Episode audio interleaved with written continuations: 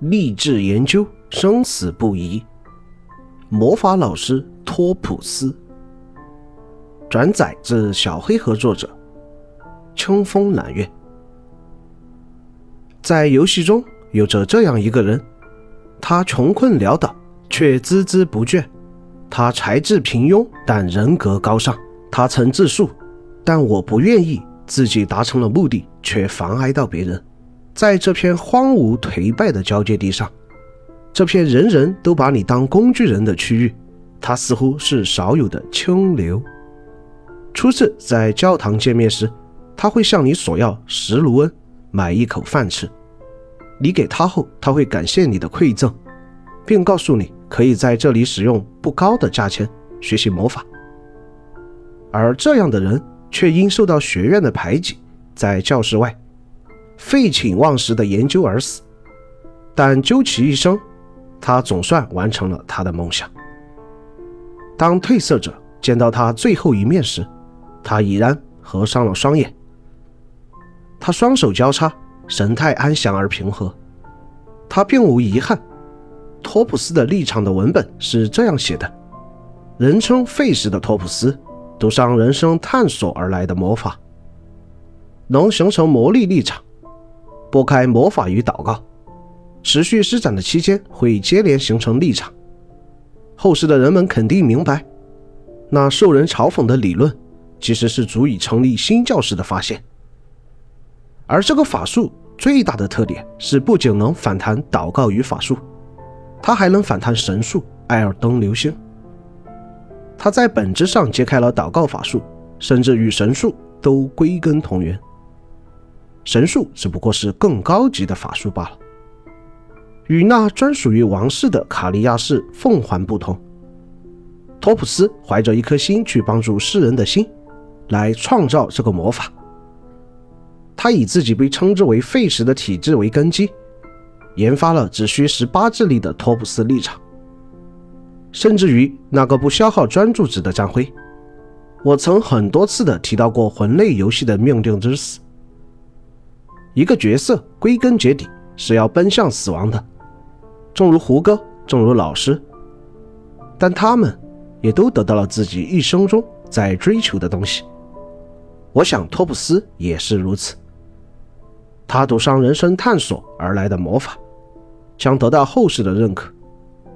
而当他创造出这一魔法，奔向死亡时，想来也内心甚慰。黄金律法也罢。艾尔登之兽也罢，无上意志也罢，都殊途同归。凡人皆有一死，或轻于鸿毛，或重于泰山。在运用托普斯立场时，祷告与魔法是不分彼此的。这也说明了祷告神术与魔法的本质相同，信仰的力量与智慧的力量相同。那么神话时代将转变为人的时代，因为魔法也好。祷告也罢，通通都能用立场将其弹开，而且这只是一个刚刚创立的魔法。这意味着什么？这意味着魔法师不再高人一等，意味着祷告师也不过凡人。在这片交界地上，我们将看到人的光芒，将看到无数平凡人不再是他人的附庸，而成为自己。原始的蒸汽机。并不如煤炭给予火车的动力多，但它终于成为第一次工业革命的动力。最初的发电机也曾被人嘲笑这有什么用，但如今家家户户已然离不开电力。我想，托普斯的立场可能也好像如此。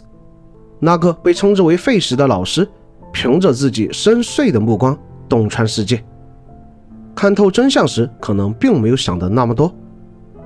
他可能只是想创造普通人也能使用的魔法罢了，但却吹响了一个时代的号角。那是一个人人都将成为自己的时代。某种意义上，托普斯做到了以凡人之躯比肩神明，或者说，在那个新时代，人人皆是神明。他其实是一个平凡的人，但他有着坚定的信念。同样是魔法老师。与瑟莲不同的是，他怀着的是一颗学术研究的心。如果用三个词来形容三位魔法老师，瑟莲老师是欲望，结缘教堂乌龟是固守，托普斯是创造。之所以将瑟莲老师称之为欲望，是因为他一生在追求星星魔法的起源。他在此中确有一些不光彩的手段，但他仍是对褪色者最好的人之一。乌龟则没有跟褪色者说几句话，他只是忠贞不移地传授褪色者知识罢了。而托普斯之所以是创造，其本质是他太菜了。在知识上，他无法追寻到星星魔法的起源；在实用方向，智力九的他甚至被称之为废石。但也正是因此，他能走出一条别人都无法想象的道路。这一条路包含着对知识的渴望与对力量的憧憬，但他又没有执着在这一憧憬上，而是将这力量传播给众人，将力量普及到平凡人身上。即使你是平凡人，即使你智力久，你也可以学习这个魔法，因为你我曾都是废石。